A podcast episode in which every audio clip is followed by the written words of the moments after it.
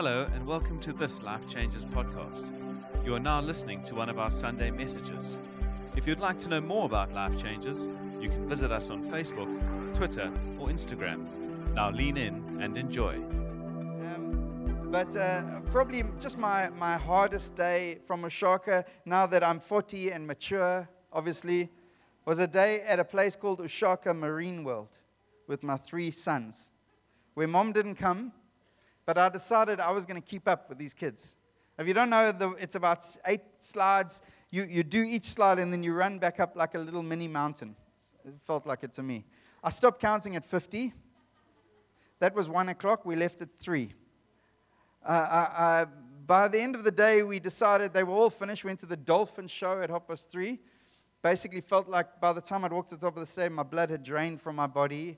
I didn't know I was still here anymore. The next morning, I felt like someone had been beating me with a stick on my back from 50, 80 slides, going down slides. But I loved it, and um, it, it was painful but amazing to see these little men and, and their life and their energies. They would run, the lifeguards at the top of each slide would wait for me and start laughing as I arrived. Because I'd obviously become that dad that they never expected to make it to the top again. But really amazing to be back and encouraged and full of life, and uh, super excited about what God is doing in the city. And um, we are super excited. Maybe we, you haven't had a chance, you have had a chance to hear a little bit, but what is happening. But our King and Lord and Savior is a pioneer. He's the pioneer and perfecter of our faith, that Hebrews tells us. And I love that description of our king because he calls us onto pioneering stories. And there's so many things that are happening, but essentially we are launching a congregation, a church, into the city of Cape Town, to the heart of Cape Town, where there's all sorts of challenges, all sorts of things. I love the fact that just before I went on holiday, I was talking to a man. I told him about what God was doing. He says, I can see that building from my office. I said, Well, maybe you need to come what you can, to where you can see. And just stories of what God has linked and I, I want to ask a few things, but maybe just say that this has not been a quick journey. This has been a long time dream. About 20, 21 months ago, I spoke to my wife Candace and to Gabe, and I said, I felt like God was going to do something with us in the city. We, we can't manufacture it. You can't find locations in the city, so God's going to have to do it. I felt like we'd do it with this man named Mo, Lo Malhaba and his community, and I felt like we would do it in the St. Andrew's Presbyterian Church. I couldn't tell you how any of that would work out. I just felt like we'd do it, and I knew. And I said to Gabe, I felt like I didn't have freedom to speak to Low or to the Presbyterian Church and ask. I just didn't feel like I had the freedom. Anyway, long story, 18 months later, Low came to me and said, I just want to tell you, I've been feeling for a long time like we would do something together, that God actually wants to do something in this building. This building that has seen, can we put up a picture of the building? In, built in 1827, 1824 so it's the first church in South Africa where slaves were liberated to worship freely. So it has a transformational, powerful history. It saw a revival in the 60s called the Hippie Revival in Cape Town, where hundreds upon hundreds of hippies invaded it every evening and worshiped the living God. And from that movement, churches have been planted, movements have been started. A powerful, powerful place with an incredible history. And we get to partner, and we're partnering with the Presbyterian Church in this. It's just exhilarating. They're going to come through and invite it to the worship evening. And, and it's just exciting. God has done this and literally landed it on a plate for us.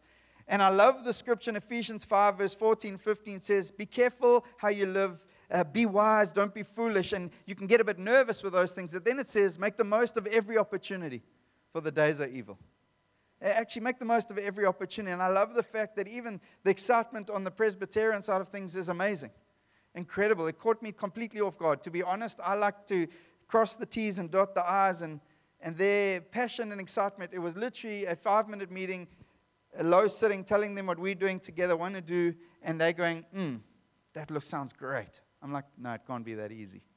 So they meet in the morning. We're going to be meeting an evening congregation meeting. Uh, um, they will confirm the times and that down the line. But for now, we're having worship evenings. I would encourage you, it's not this Wednesday, it's the following Wednesday.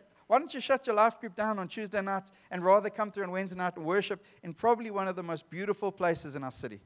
with the most incredible acoustics, and we're just going to worship Jesus together, inviting friends in the city and finding friends to come. Come be there. And if you can't be there, and this is your community, and that's no, we are planning a church, so I'm going to ask, would you pray? Would you pray? Would you be a support to those that are going to be a part of it? And would you ask God, say, How can I be a part of this? Because it's part of our story and pioneering, and this continues, and in many ways, it changes nothing for any of our Sunday morning congregations at all. But we're on a story together. Why? Because, again, if you're new to the church, we're not bright, so we put what we're on about on the wall. We want to reach far. We want to reach those who don't know Jesus. We want to reach them with the gospel with His love, with His grace, and His goodness. So it's an exciting, exciting story, and God has got us on this journey. And that first scripture of Ephesians 5 was the one that God spoke first. And then there was a second story He took me to, which is Deuteronomy 1. It's famous, and, and there are many um, bumper stickers that come with this scripture. It's a break camp, take the hill country, possess the land. It's powerful language. Christians get excited, but there's an incredible story a truth story, a powerful story of God's pioneering ways behind it. And we want to speak into that for the next three weeks before the Arise Ladies Conference and, and speak of what it means not just to go on a macro level of breaking ground, staking in. I mean, just a few years ago, we were essentially a morning congregation with a small crew that met in the evening. God has somehow orchestrated and He's changing things. We didn't, to be honest, I didn't move to Cape Town, stand on the mountain, see 12 lights across the city, say we're going to plant churches there. That didn't happen. But God has led us, God has added. We have life groups in the city and Camps Bay. We have people who drive through from Camps Bay every week to come to church. It doesn't make sense in some ways, and yet God has added to family and build. And, and you got to know they're pretty excited because they can invite their friends and their neighbors to church without driving quite a way. So it's exciting what God has done and what He continues to do with us. But I want to tell you, it's not just happening with us as a macro level, at a church level, at a life changes level. God continually wants to do this with us at a personal level. He continually is speaking, calling us to break camp. There's some things we've got to leave behind. I, I'm more of a glamper than a camper, to be brutally honest. I'm just going to be, put it out there. And yet I've got into camping, so I've done it my way. I take a milk frother I take a coffee machine. I'm the guy who puts the NutriBullet on at 6:30 in the campsite to grind my fresh coffee beans. I'm just confessing. I'm just telling you. I'm that guy. You hate me if you are a non-powered camper. I like electricity. I like it. And so I go kit it out. And so breaking all that down and leaving it behind, breaking camp, we arrived at a campsite two years ago at 7:30 at night. The sun was just going down. We thought we were good. We set up camp. It was all good until a car arrived with a GP license plate and said, That's my campsite. And we realized we were on the wrong campsite. And we had to break every single thing down in the dark, move it, and set it up again. It wasn't fun. I didn't pray blessings over anyone in that moment. I'm being brutally honest. I just broke camp. It's not easy, but I feel God's calling us individually all the time because of the more that He has for us. And I think to look at the story of His people and a lost generation who missed it. Sometimes we always want to learn from those who've made it. So, um, one of the great inspirational leadership writers wrote a book called Good to Great. Have you guys read Good to Great? It's a great book. And they studied these thousands of companies who went on these rises of greatness and what made them great.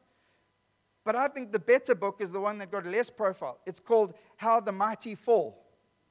And he takes the same study of these good to great companies and he looks at the companies that actually went the other way. And he asks the same questions, writes a book that is interesting. It shows us actually the number one reason companies fall hubris, the assumption that we will have continued success. The example of a Kodak building who sits in Rochester 60 stories high and yet it only owns one story of their own building because that company no longer exists because of arrogance and pride, because the world changed.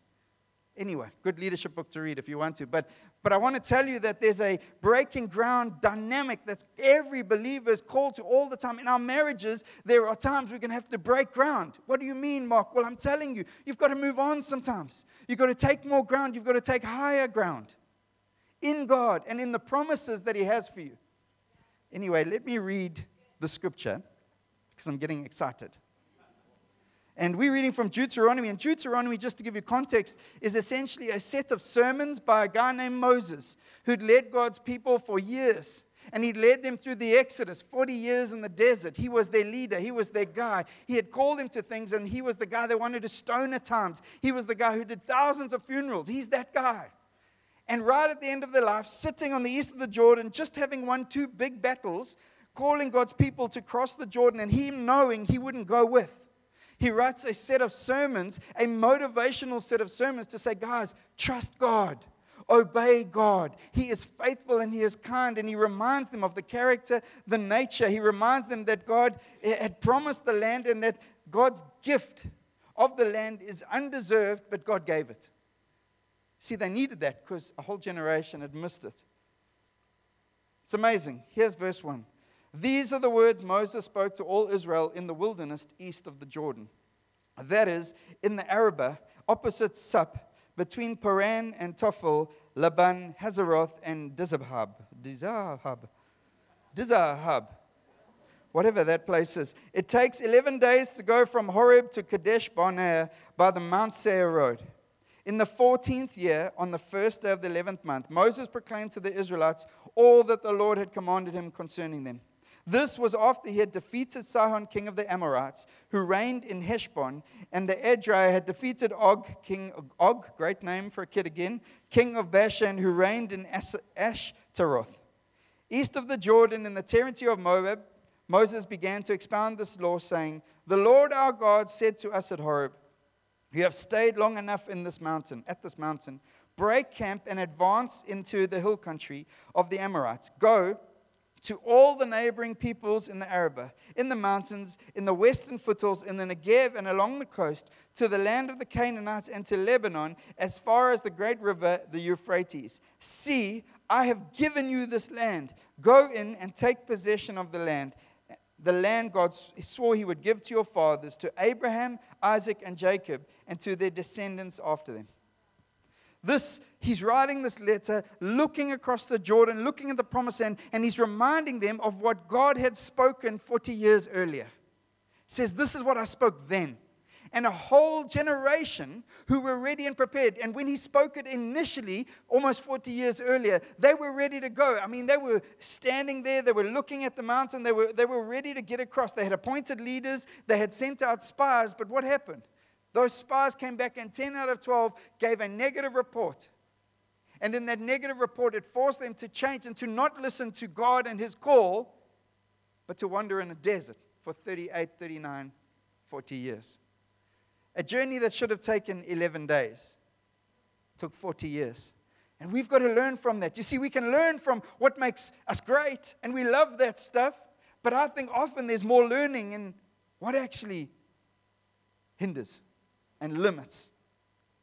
See, the challenge is God's people were so unhappy that they were talking about, they even got so unhappy they started talking about stoning Moses and Aaron. They're like, these guys are nuts. Meanwhile, Moses was the guy who had gone to King Pharaoh with the plagues. Stuttering his way through, telling Pharaoh, let God's people go. He was that guy. He'd led them out of slavery and chains. They were ready to go, and yet God steps in and he says to that generation, he says in Numbers 14 23, not one of them will ever see the land I promised on oath to their forefathers. Not one. No one who has treated me with contempt will ever see it. There were only two people who didn't treat him with contempt. Those were the ones who came back with a positive report Joshua, and he ended up leading God's people in. See, so the people wandered around the desert for an entire generation. Oh, Mark, how does that happen? No, it happens. I've seen it happen in people's lives too. Wandering in a desert for a lifetime. Why? Because they won't trust God. Why? Because they can't put their faith in God. Why? Because the enemies across the river seem too large. And we're going to speak into this the next three weeks because they were stuck, believing they couldn't go back to where they came from, where they were in, in, in, in slavery, and they believing they couldn't go to where God had called them because of the enemies that stood there. They were stuck. It says this in Deuteronomy 2 38 years passed. 38 years. How long did that guy sit at pool of Bethesda, broken. 38 years passed, and that entire generation of fighting men had perished from the camp, as the Lord had sworn to them. The Lord's hand was against them until he had completely eliminated them from the camp. Now, I know I've just given you a whole bunch of history, and you like can't figure it all out, and Mark put a timeline. It is tricky, but it's, It's this radical story. God takes a generation, shows them miracles, shows them wonders, and they doubt Him. And that whole generation, God says, will die off. They won't see the promised land. They will live in the desert. You can live in a desert. You can be very comfortable in a desert. You can get very good at camping. You can pack your NutriBullet and your coffee grinder so it feels like you're doing life normally, but you're not. You're waking up every other camper. Just what, sorry, camping joke. And um, so, after 40 years of wandering, God's people are ready to cross. Moses speaks these words. He writes these sermons to encourage them, to remind them, so that this generation doesn't miss, it. And I'm telling you, in a generation to generation story, the Bible, uh, Jake, uh, uh, Abraham, Isaac, Jacob, there's always been a generational story in God's kingdom. Always. And the challenges, the quiet generations go missing. This was a lost generation. They just went missing. They became great campers. They learned what it was to do camp and break camp and kept moving on, and they got really, really good at that. But God was looking for something else. He was looking for a people of faith who knew how to follow Him regardless of what the circumstances looked like. He's still looking for those people, He's still looking for that generation. Will we be that generation? Every generation of Christ followers is commissioned to advance the kingdom of God and advance the kingdom of God work across our world. And yet, too often, we settle for what the desert brings. And I'm going to speak about that next week because there's some good things in the desert that we can make really comfortable. See, this generation, unfortunately, are all too happy to sit behind TV screens or iPads and watch other people's adventures and other people's journeys and we go on Instagram, oh, someone's climbing Mount Everest, and every three days they post a post, poof, at this thousand feet and this many thousand feet. And somehow we feel like we climbed Mount Everest because we've seen the photo, but it's not real. We didn't do the struggling to breathe. We didn't do the preparation journey. We didn't feel and smell the smells that exist at the top of Mount Everest. All we got were Instagram photos. And I'm telling you, too many of this generation are happy to live secondhand stories of adventures especially in the church. Especially in the church. Why are we planning a church? Because Mark needs something more to do or Gabriel? No, because we got people to reach. Because there are millions of people in the city, and millions of people in the city don't know Jesus. And there are other churches, but God has always used a way of reaching them called church planting and activating the people of God. And He'll do it through you planting businesses. He'll do it through you planting yourself in, in suburbs and situations and cities to reach people for Jesus. But He's going to keep planting. Will we keep being seed? I think that's the greatest challenge. Sometimes we think we become the tree, and the Bible says you're just the branches. You're just the branches. Jesus will always be, has always been the tree.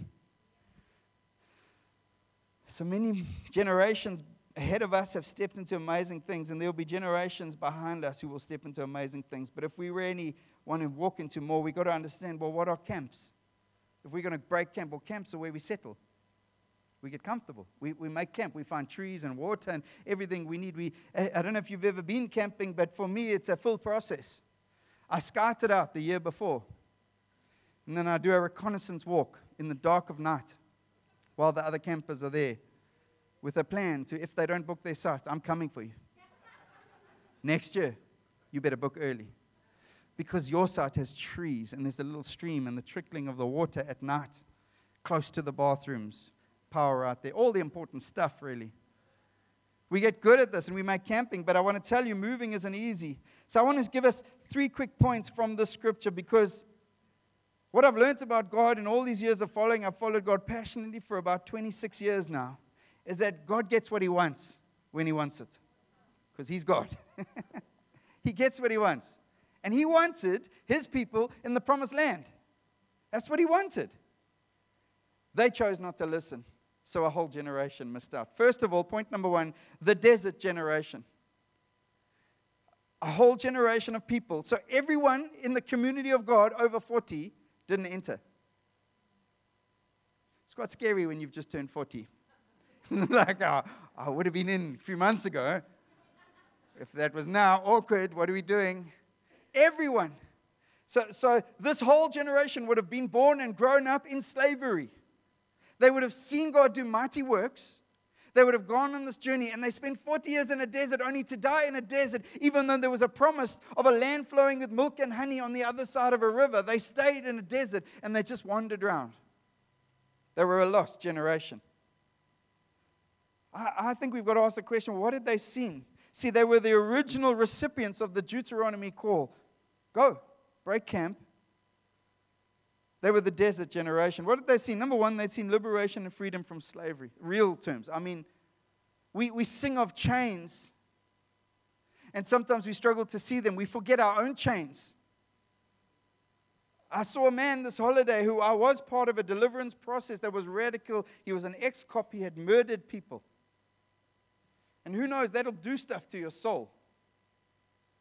And the gospel got into his life and started to bring healing and started to deal with ugly things like racism and pride and a whole bunch of things and destruction. And we spent hour upon hour of prayer as deliverance, and God was, demons were leaving this man. I got to see him. I got to see him with his family now and with kids. A loving man taking his family for a week, and a man who couldn't even love himself 10 years ago. Why? Because chains came off. Spiritual, real, powerful chains that hold. This people had seen the plagues, they were in physical chains. Generation upon generation. They were fed, they ate only what they were given. They were whipped and they were beaten, and their children could be killed with no implication by their imprisoners. And they saw the plagues. They saw the river turn to blood. They saw the frogs. My worst personal plague, just saying. That one. The lice and gnats, close second. The, the wild animals or flies, the pestilence of the livestock, the boils breaking out upon everyone. Every time Moses goes to Pharaoh and says, Let my people go so they may worship me, where? In the wilderness. And God says another plague. He sends the thunderstorm of hail and fire. He sends the locusts and finally the, the darkness for three days, but Pharaoh didn't listen. And God sends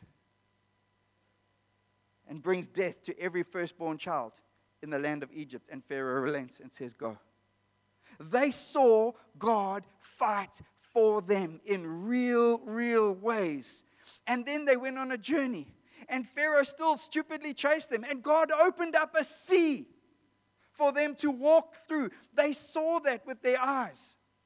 They saw the miracles of God, and then God brings them to the land, and they send 10 spies and a negative report going, What do they choose to do? See, they forget. Our God is a God of wonders. We can sing it.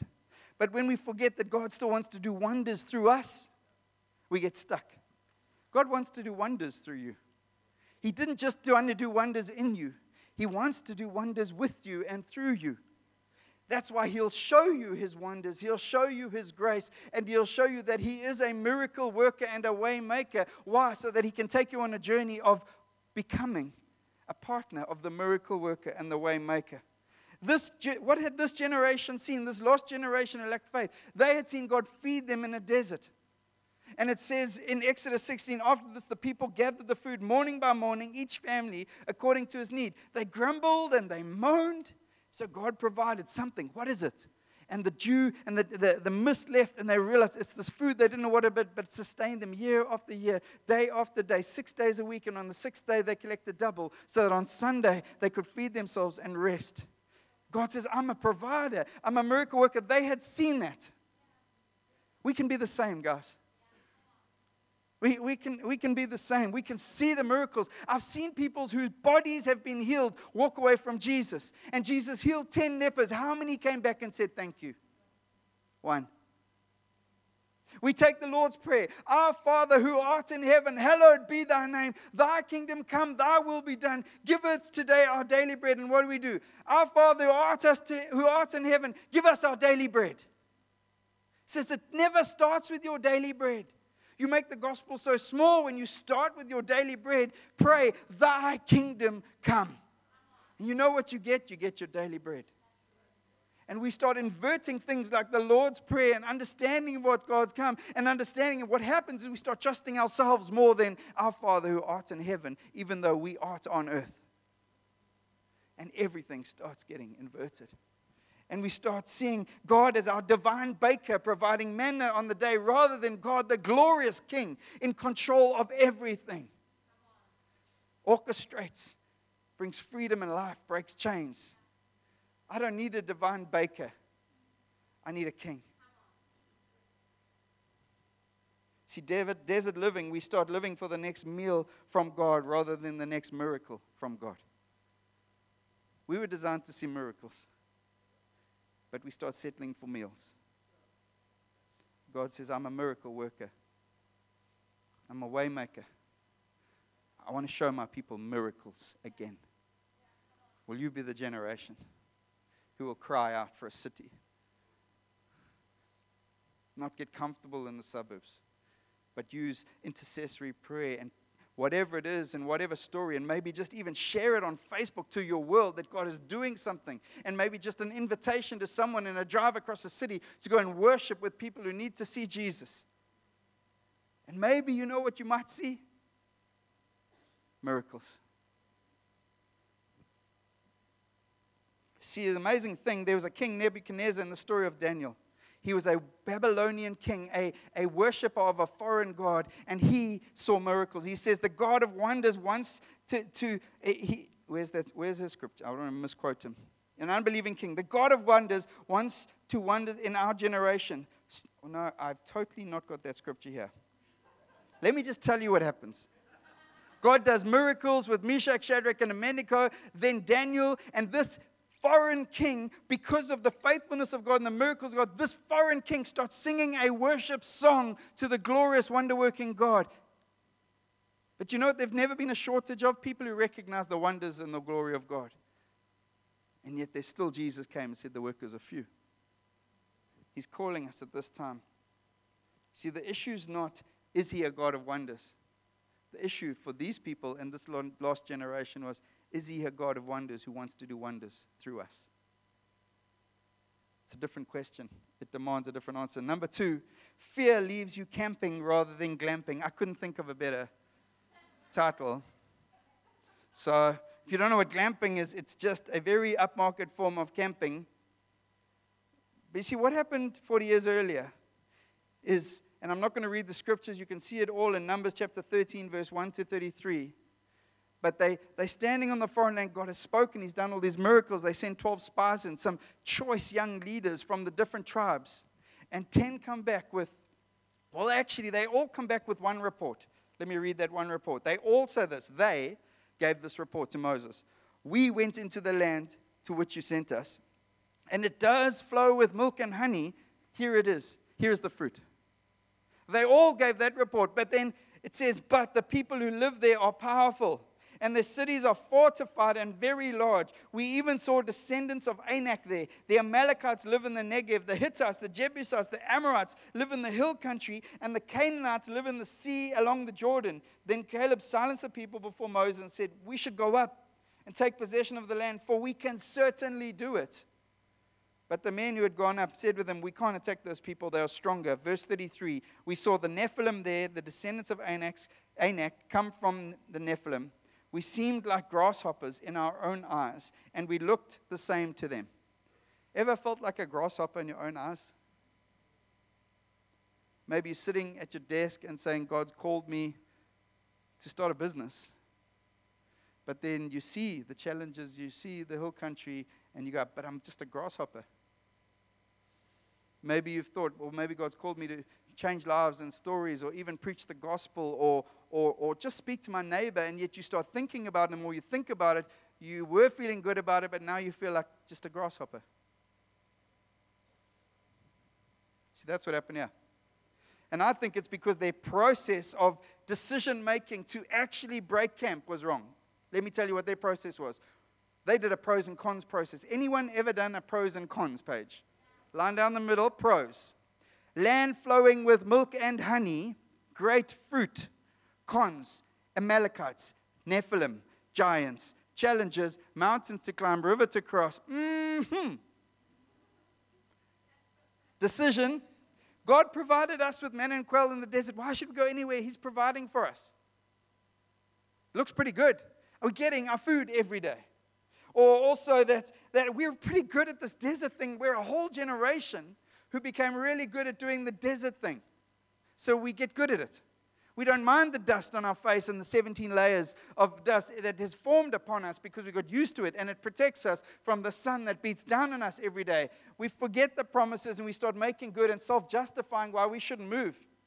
And so what happens is the cons start outweighing the pros, and the decision is made stay in the desert, keep eating manna and quail, and die in the desert. What they forgot is that God is a God of wonders. Wonders who keeps his promises. See, they forgot that God defeated Pharaoh, and they forgot that God wanted to do wonders through them. See, it says in Deuteronomy 132, Moses is preaching back, and he says, In spite of this, you did not trust in the Lord who went ahead of you on your journey.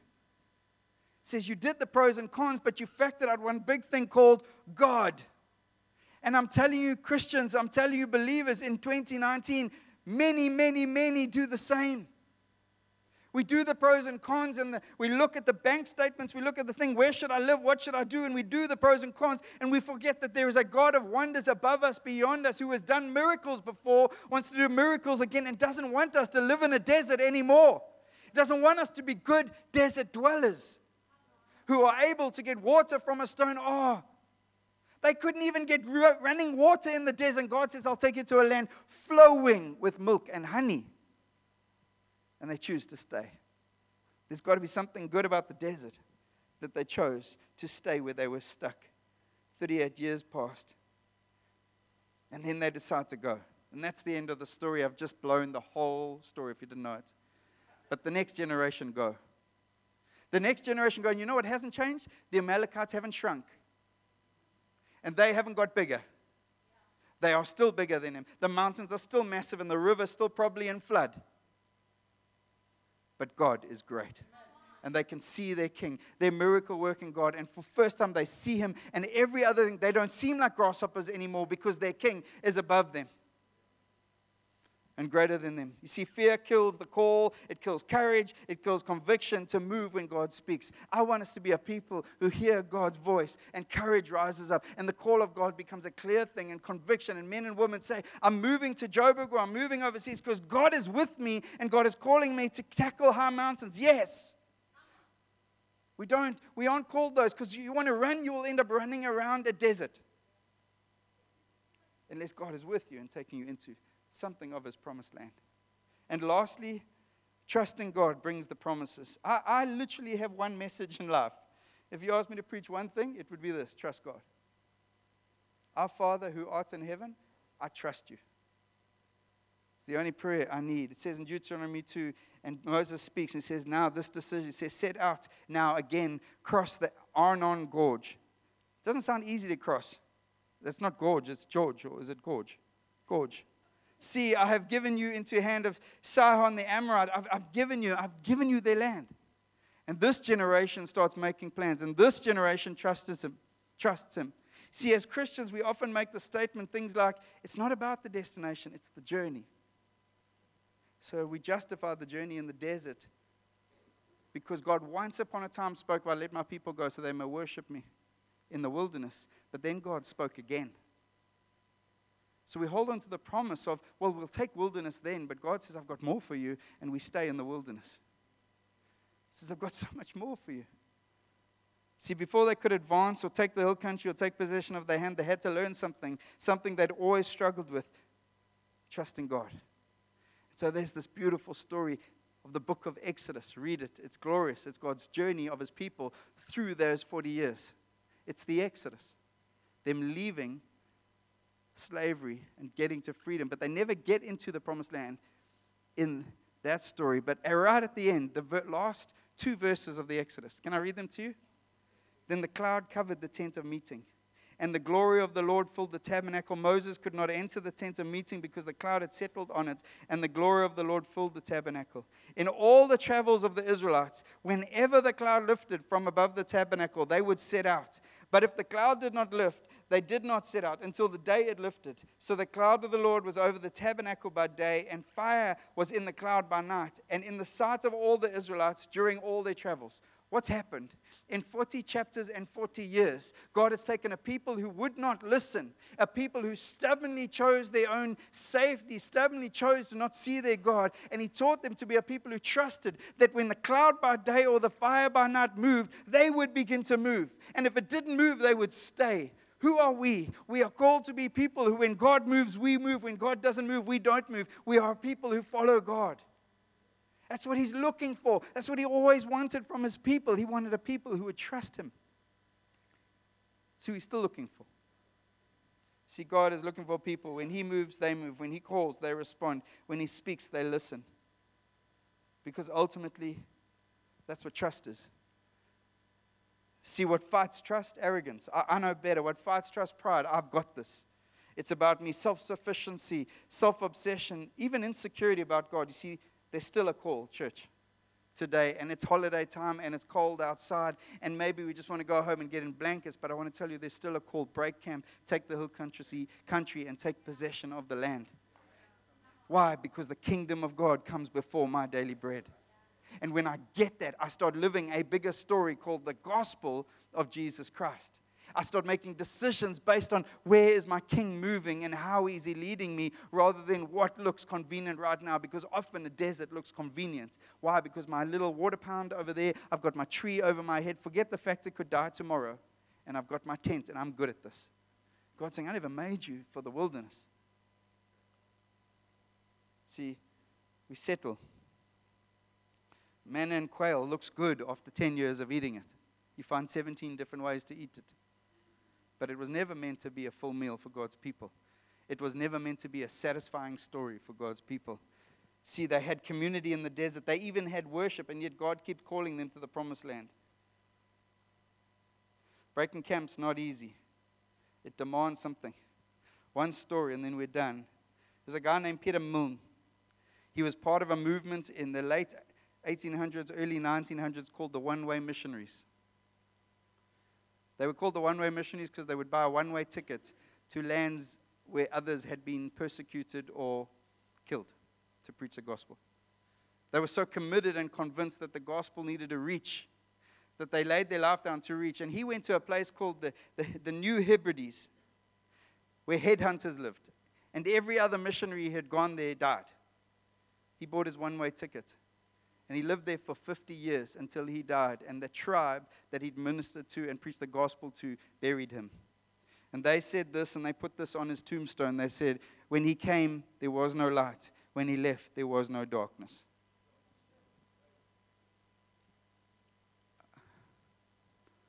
I got to walk around Durban, where I've done most of my life, where we left the jobs we loved and the careers to, to do something we felt God called us. It's not everyone's story, it was our story. And God graciously took me with my boys, and I said, and we met Ian, a man whose life was a mess when we met him. And my little boy Judah asked questions, and he sometimes get frustrated that our family do so much church because we generally here all day Sunday. And he's processing that. But then I start to tell him about Ian's story and how we had the privilege of being something a part of that. And then he asked questions about my mate who graciously taken us on holidays and loved us. He's why, Dad? And I got to tell him about the story when that guy gave his life at 22 years old, an arrogant, arrogant model accountant. He had everything going for him. And now we loved that guy in our home, in our life group for year after year, every Tuesday night, dirting our house, drinking our Milo, using our two ply toilet paper. I got to tell my kid, and I tell him the details because now he looks and he sees something and he doesn't know the story. See, we forget the stories of God's graciousness and kindness. We forget that He's used us to be a part of miracles. Sometimes I forget when I'm laying hands on people that God has done miracles before and He'll do miracles again. And it's got nothing to do with me. All He's looking for is faith. That's all He's looking for. Life Changes Church, God's got us on a story. Don't let it just be a macro story. Look at what our church are doing. Right now, it's more than that. The greatest testimony for me would be in your life and your life and your story that you would break camp today. Break camp. Break camp. Maybe you don't even know where you're going. I'm telling you, break camp. Pull up the tent pegs. Because God's got a different story. He's not called you to live in the wilderness. That was for a generation. We get to live with Jesus now. we get to live with His presence and His favor and His kindness. This is not some prosperity gospel preach. This is the truth about what it means to be a son or daughter of the living God. What, I said one more story aloud. One more story. Went to Durban and its family and its friends and its people, and that's something of our story, and our kids don't really know about it. But one of the things I, I prayed, I said, God, let it be a great holiday for my kids, please. Because to be honest, December we had leave, and my friend's best friend's daughter got hit by a car. They didn't have a holiday. Last year, their mom was sick, and the last two years, their mom's been sick. I said, God, this needs to be a great holiday for my kids, please. And on the last Sunday I preached here before went on holiday, a man sat over there. He came up to me. He said, I heard you coming to do. I said, Yeah. I said, You don't know, but I actually own a mountain bike business now. And I've got 60 mountain bikes that during the school holiday just sit there. Come and fetch them. My kids love mountain biking.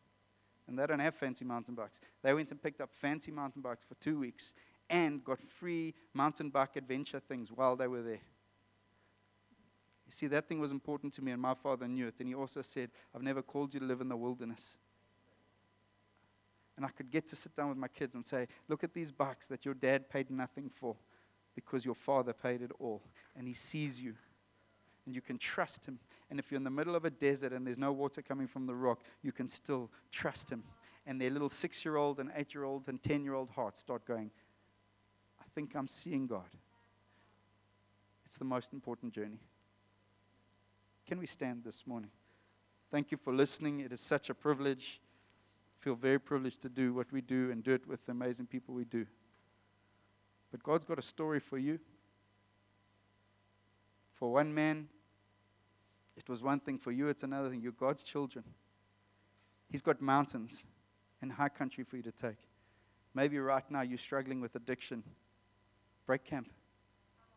Maybe your marriage is average at best break camp. Maybe you're hitting a midlife crisis and you don't know where to go. I want to tell you break camp and trust God because He is worthy and He is faithful and He is the God of wonders who wants to pull you into His story, which is a wonderful story. If, can we close our eyes? If you're saying, actually, I need a break camp, and in these next three weeks, God, I want to see you, will you lift your hands with me this morning as I lift my hands? And I say, God, we're not just doing church, we are coming into the presence of the glorious King. And your word says, where the word is preached, signs and wonders will follow. And I pray in these next weeks and months, we will hear and see of the signs and wonders of the glorious God, the waymaker, the miracle maker, the chain breaker. I pray, God, let it not be the zeal or the passion of a preacher, but the power of your word that brings freedom and life courage to businessmen at this time. In these times of economic recession, I pray courage to businessmen to stand and to take a hold and to challenge the high mountain tops, to courage to salespeople, courage to people in economies that are under pressure, courage to parents who, who things are tough and they are precious, courage and strength. Break camp, take the hill country, take possession of the land. Why? Because God is with us. God is with us. Will you say that with me? God is with us. God is with us. God is with us. We worship your King. We praise you. We give you glory and honor. Mighty King.